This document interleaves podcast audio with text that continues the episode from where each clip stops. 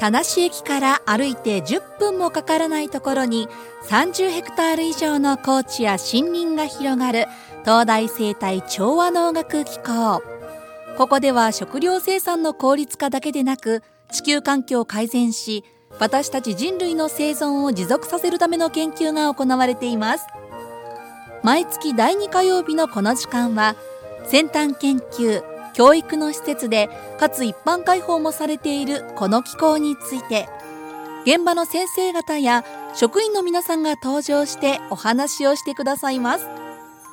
さあ36回目の今回はゲストに東京大学大学院農学生命科学研究科農学部政権システム学専攻の曽我正史さんをお招きしています。曽我さんよろしくお願いします。よろしくお願いいたします。はい。ではまずは簡単に自己紹介からお願いします。えっと、東京大学のあの農学生命科学研究科であの教員をしております曽我正史と申します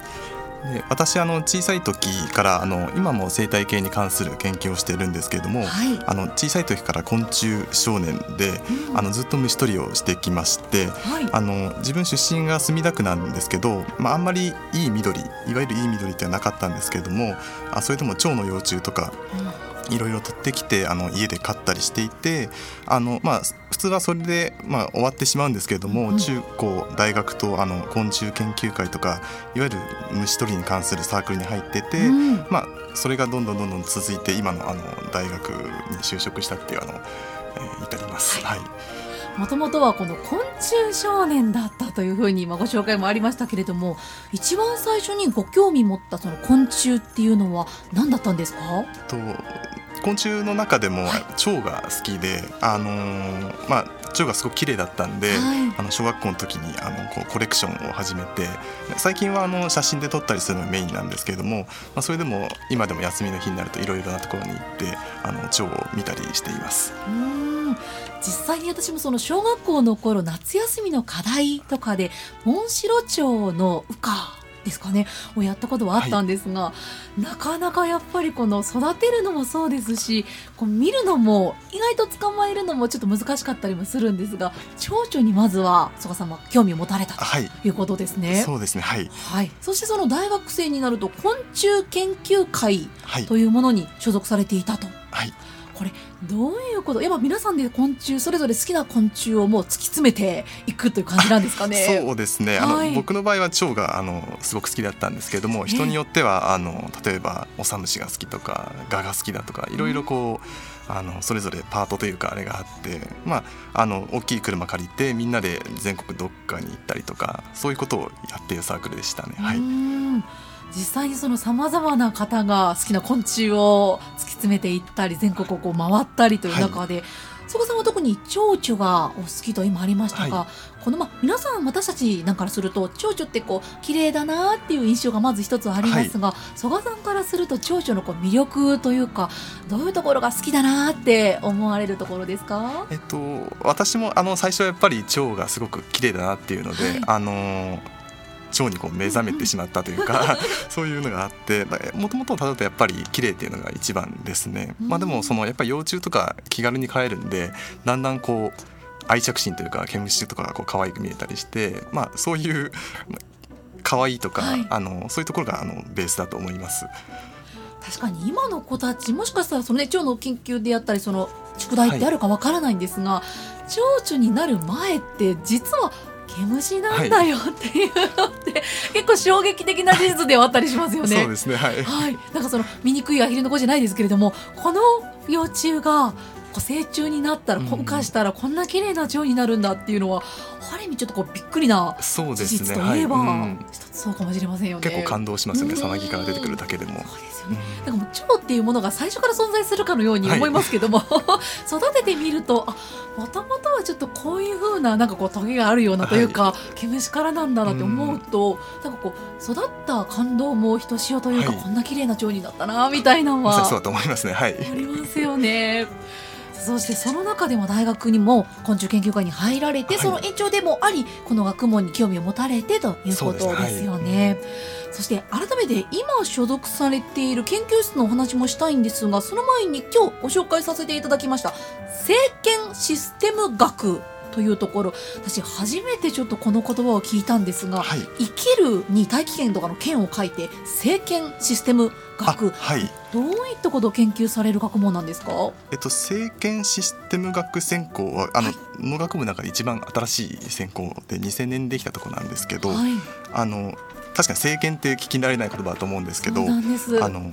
生態系とあと生物生産とあと人間生活この3つの性がこうなんていうか総合作用しているところをどう持続的に守るかみたいなそういうところを目指しているあの専攻でしてあの聞き慣れないと思うんですけれどもあの政権システム学専攻というところで今、はい、はい、おります。なるほど。その政権システム学専攻そして研究室の方も農学部の現在研究室に所属されているということですね、はい、どういう研究室になりますか？と私が所属しているのはあの保全生態学研究室という研究室になります、はい、ではい、はい、どういった研究室なんでしょうか？はい、私の研究室はですね、あのまあ名前の通りなんですけれども、この生き物とか生態系をあの保全どうすれば保全できるかっていう研究を広く今やっています。であの具体的にはですね、はい、あの農地とか都市とかそういった場所であの人が食物生産とかあと宅地とか住んだりするような場所でいかにこう人の利用とあと環境保全をこう両立できるかという、まあ、そういう大きい目標を掲げてまあ研究をしています。はい、まあ、いわゆるあの原生の自然ではないんですけれども、うん、あの我々人間が普段使っている場所に興味を持ってあの研究をしています。はいなかなかその人とそしてこの植物であったり共生っていう問題、はい、なかなかやっぱり環境が変わってくると難しい問題もあると思いますが、はい、この保全についてを研究されているという研究室になるわけですね。はい、はい、その中でも特に曽我さんが力を注いでいらっしゃる研究っていうのはどういうものになってきますか？私あの先ほどあの当研究室で農地とか都市といったこう人為的な環境で生態系を保全するしているというふうにあの、申し上げたんですけど特に私はあの都市人が住んでいる都市に関するあの都市生態学という研究をしています。で都市生態学っていうのは、まあ、人間活動がこう優先している都市生態系のがどういうふうにこう振る舞っているのかっていうそういったものを明らかにする研究分野であのまあ簡単に言うと、はい、私たちが住んでいる都市がどういう仕組みで成り立っているのかを理解するっていうあの学問分野になります。でまあ、最終的にはですね、はい、あのそそこで単純にどういうふうに都市生態系があの成り立っているのかっていうのを調べるだけじゃなくてじゃどうすれば都市でこう人が快適に生活したりとか、うん、まあ、生活しながらどうすればいろんな生き物を守っていけるのかとか、まあ、そういうこう応用的なあの出口をあの設定してあの研究をしています。なかなかこの都市私たちが住んでいる街っていうものが、どういう仕組みで成り立っているのかって知ってるようでまだまだ全然わからないこともやっぱり多かったりしますもんね。はい、はい、そうですね。はい。さあその中ででもあるんですが、特に具体的にどういう研究を行われているのかもう少し深く伺ってよろしいでしょうか？はい。はい。と私が現在こう行っている研究は単純に生き物をこう都市で守ろうっていうあの研究ではなくって、うん、そういう生き物が都市にいると人間にとってどういういいことがあるのかっていうのをあの調べたりしています。で専門用語になってしまうんですけど、はい、あの生態系サービスって言いまして、うんうん、要は生態系が私たち人間社会にもたらしてくれる便益のあの研究をしています。で、まあ、都市の中にも実はいろんな生態系サービスってまだまだ分かってないんですけれども、あのありまして例えばその鳥がいると鳥がを餌としている芋虫ですね。を食べてくれることで例えばその害虫の発生が抑えられたりとか、うん、あと鳥とか昆虫っていうのが動物の死骸を食べたり持ち去ったりしてくれることで、まあ、それもまた人の快適な生活につながりますしあとあの家の中からとかあの近くの公園に行って植物を見たりとか鳥の鳴き声を聞いたりすることであの癒しとか、まあ、そういった健康ですね、うん、心の健康とかにもつながりますし、まあ、こういうふうにあのいろんな生態系サービスがあります。でただまだあのどういう生態系サービスがじゃあどれぐらいあるのかっていうのは分かっていないんで、まあ、そこを今調べているところになります。はい生態系サービスということでどのようなこのサービス恩恵が私たちにあるのかというものを調べていらっしゃるというわけですね、はい、具体的にどういう方法をとっていらっしゃるんでしょうか、えっと、はい、まあ、フィールドに行ってあの調べるのがメインなんですけれどもあの、まあ、実験的な手法を使ったりとか時にはあのさっき癒しっていう話がありましたけど、はい、まあ、そういったものアンケート調査なんかも使いながらあの調べています。であのまだえっと、都市の生態系サービスっていうのがどこにどれがあるのかっていう基本的なところだけなんですけれどもあのゆくゆくはあのじゃあそういう生態系サービスを発揮させるのにあのどうすればあのどれぐらい例えば生き物を守ればいいのかとか緑があればいいのかとか、はい、まあ、そういったところにあの持っていけたらなというふうに思っています。で具体例を多分開けた方があのイメージしやすいと思うんですけれども、えーはい、あの現在やってる研究なんかですと例えばあの害虫であるイモムシがどれぐらいこう鳥とか虫にこうついばまれたりとかあの食べられたりしているのかっていうのを調べているんですけれども、えっと、文京区でちょっと実験的にやっているんですけれども多いところだとこう10日間とかで23割ぐらいイモムシが食べられたりとか。でもちろんあの本当に害虫がいっぱい発生した時は、はい、鳥だけでそういう被害を抑えるのは無理なんですけれども日常的にあのこれぐらい捕食圧をこう受けてるっていうのは、まあ、もちろんあの大量発生を起きるえー、前にこう抑制する効果を持っているんじゃないかなというふうに、えーとまあ、考えています。あとあのアンケート調査の、はい、えー、研究ですけれどもこれもあの日常的にどれぐらい緑地に行くかっていう訪問頻度と、あと心の健康ですね。こういったものの関係を調べるとあの植物層豊かなあの公園とかそういうところほどこう人の緑地訪問回数が増えて、まあ、結果的に心の健康につながってんじゃないかなというようなことがあの分かりつつあります。なるほど。実際にそういう実験であったりアンケート調査など行われているということで、はい、すごい具体例出していただいたその芋虫がどれぐらいこの虫とかについ。ばまれているのかっていうのも、こういうのも調査で分かったりするんですね。そうです。はい。すごく面白いなと思います。同じ場所をこう何日間か分けて調査して比べてみたりとか、はい、そうですね。いうことなんですかね。あとちょっと環境が違うところで、うん、あの生き物がいそうな場所といない場所でどれぐらいそういうサービスの量が違うかとかそういったものを調べています。なるほど、はい、そしてこのアンケート調査の方では緑地緑のところにどれぐらい足を運んで訪問しているかっていうところと精神的な健康の、まあ、関係を調べているということで、はいはい、確かにその全く緑のない例えば砂漠のような場所と、はい、やはりこの緑がある森林があるところだと心の癒しであったり、落ち着き環境っていうのも変わってきますもんね。確かにっていうのは本当にこう、ね、東京って都市ですけれども緑が多い都市とも言われてますけれど、はい、やっぱりその中で生態系サービスって言われるものであったり緑から受ける私たちの恩恵っていうものも、こうアンケート調査で調べていらっしゃるわけですね。はい、ねはあなるほど。なんかこういうことをやっぱり聞いているとその環境であったり植物っていうのが私たちにいろんな影響をもたらしてくれているんだなっていうのも実感することができますね。はい、うんそしてこの研究そして今後の展望についてもこれからどんなことを目指していくのかどういうことを関わっていくのかというところも曽我さん伺ってもよろしいでしょうか。はい、はい、えっと、先ほどあの申し上げた内容っていうのはまだあの始めたばっかりで、まずはそのどういうサービスが都市の中にあるのかっていうのをこう洗い出してそれがじゃあどれぐらいあるのかっていうのをこう定量的に調べていくっていうのがまずはこう当面の目標になります。でまあ、最終的には先ほど申し上げたんですけれどもじゃあどうすれば都市の生態系サービスを損なわずにとか、あと場合によってはあの癒しの効果とかですねそういったものをこう向上させるためにはじゃあどれぐらい都市に緑を残せばいいのかとか生き物を守っていけばいいのかっていうのをあのこう提言できるようにあのしていきたいなというふうに思っています。難しいのがありすぎてもいけないし少なすぎてもいけないですよね。は い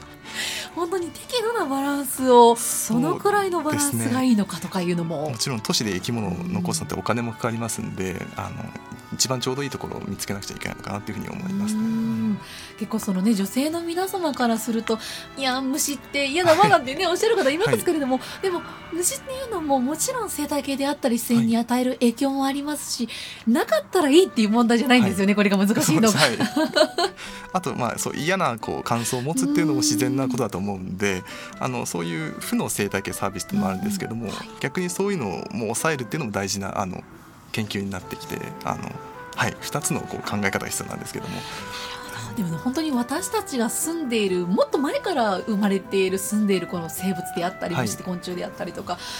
本当はどういう役割をしてくれているのかっていうのももしかしたらまだまだ私たちの知らない情報もあったりする可能性も、はい、そうですね、はい、ありますからまだまだ未知のまた楽しさも秘めている今後に期待したい研究の一つかと思います。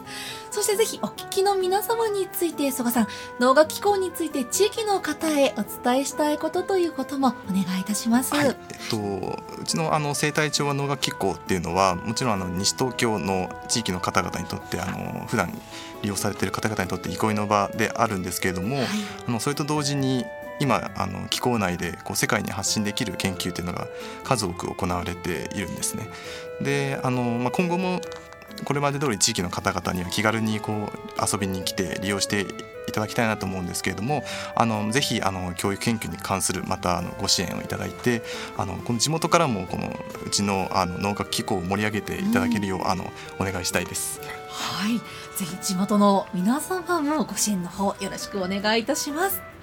そしてそろそろお時間の方も迫ってきましたがぜひお聞きのリスナーの皆様に向けてもメッセージをお願いします。えっと、ちょっとこれ宣伝になってしまうんですけれども、はい、お願いします7月21日の土曜日に、はい、あの気候内でハスの展覧会があります。であのもう毎年来られてる方はご存知だと思うんですけれどもあの気候内にハスがたくさん栽培されてましてですねあの毎年この時期に一般向けの方々にあの観察会を開いています。はいであの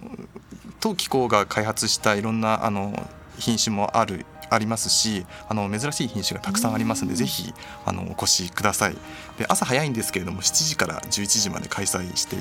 ます、はい、で入場料無料なのであのぜひいただき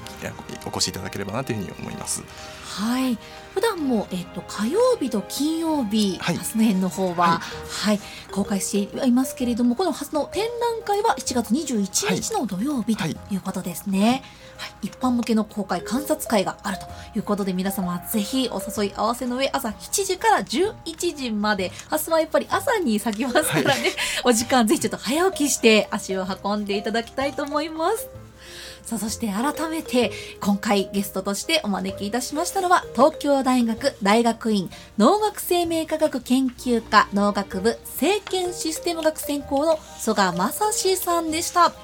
最後に本日のリクエスト曲の方をかけていきたいなと思うんですが、はい、はい、今日この選んでいただきましたのがミスタービッグの楽曲ということですが、澤さんこちらセレクト理由の方をちょっと教えていただけますか？あ、えっと私あの昆虫採取も趣味なんですけど、はい、趣味でギターをやってまして、はい、あの大学の時にあのミスタービッグのコピーをよくやってたので、まああの思い出のある曲なのでぜひこれをリクエストあのさせていただきたいなと思って今日お持ちしました。かしこまりました。ではこちらを最後におかけしてお別れとなります。改めて今回のゲスト曽我正史さんでした。曽我さんありがとうございました。ありがとうございました。